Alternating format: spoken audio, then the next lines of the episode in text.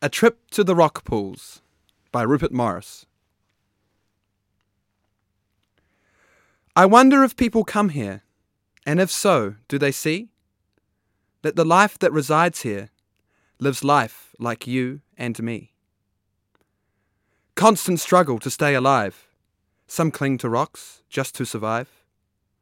Others scurry, hurry, flurry about, all with one purpose, I have no doubt. And that same purpose is the one we share with the creatures of the land, the sea, and air to carve out just a little time in a brave attempt to continue the line. This simple truth, simply understood, would be salvation, would do us good. It is not that we are unaware.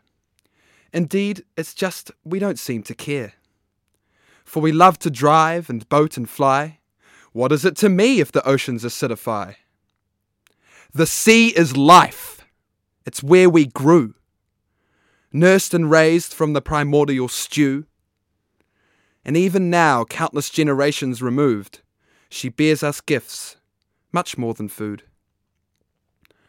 The lessons learned crouched o'er the rock pool are the lessons that can't be taught in schools. For here resides the meaning of life, all our triumph, our hardship, our strife. A glorious thought rears its head. We are but strings in the cosmic web. You may dismiss these lofty thoughts if to you loftiness is best left unsought. And even if you want to know more than tasty morsels plucked from the shore, if the flesh of mussels and paua you love, don't you want to share them with our daughters and sons? And perhaps, if given that opportunity, they won't grow to resent our memory.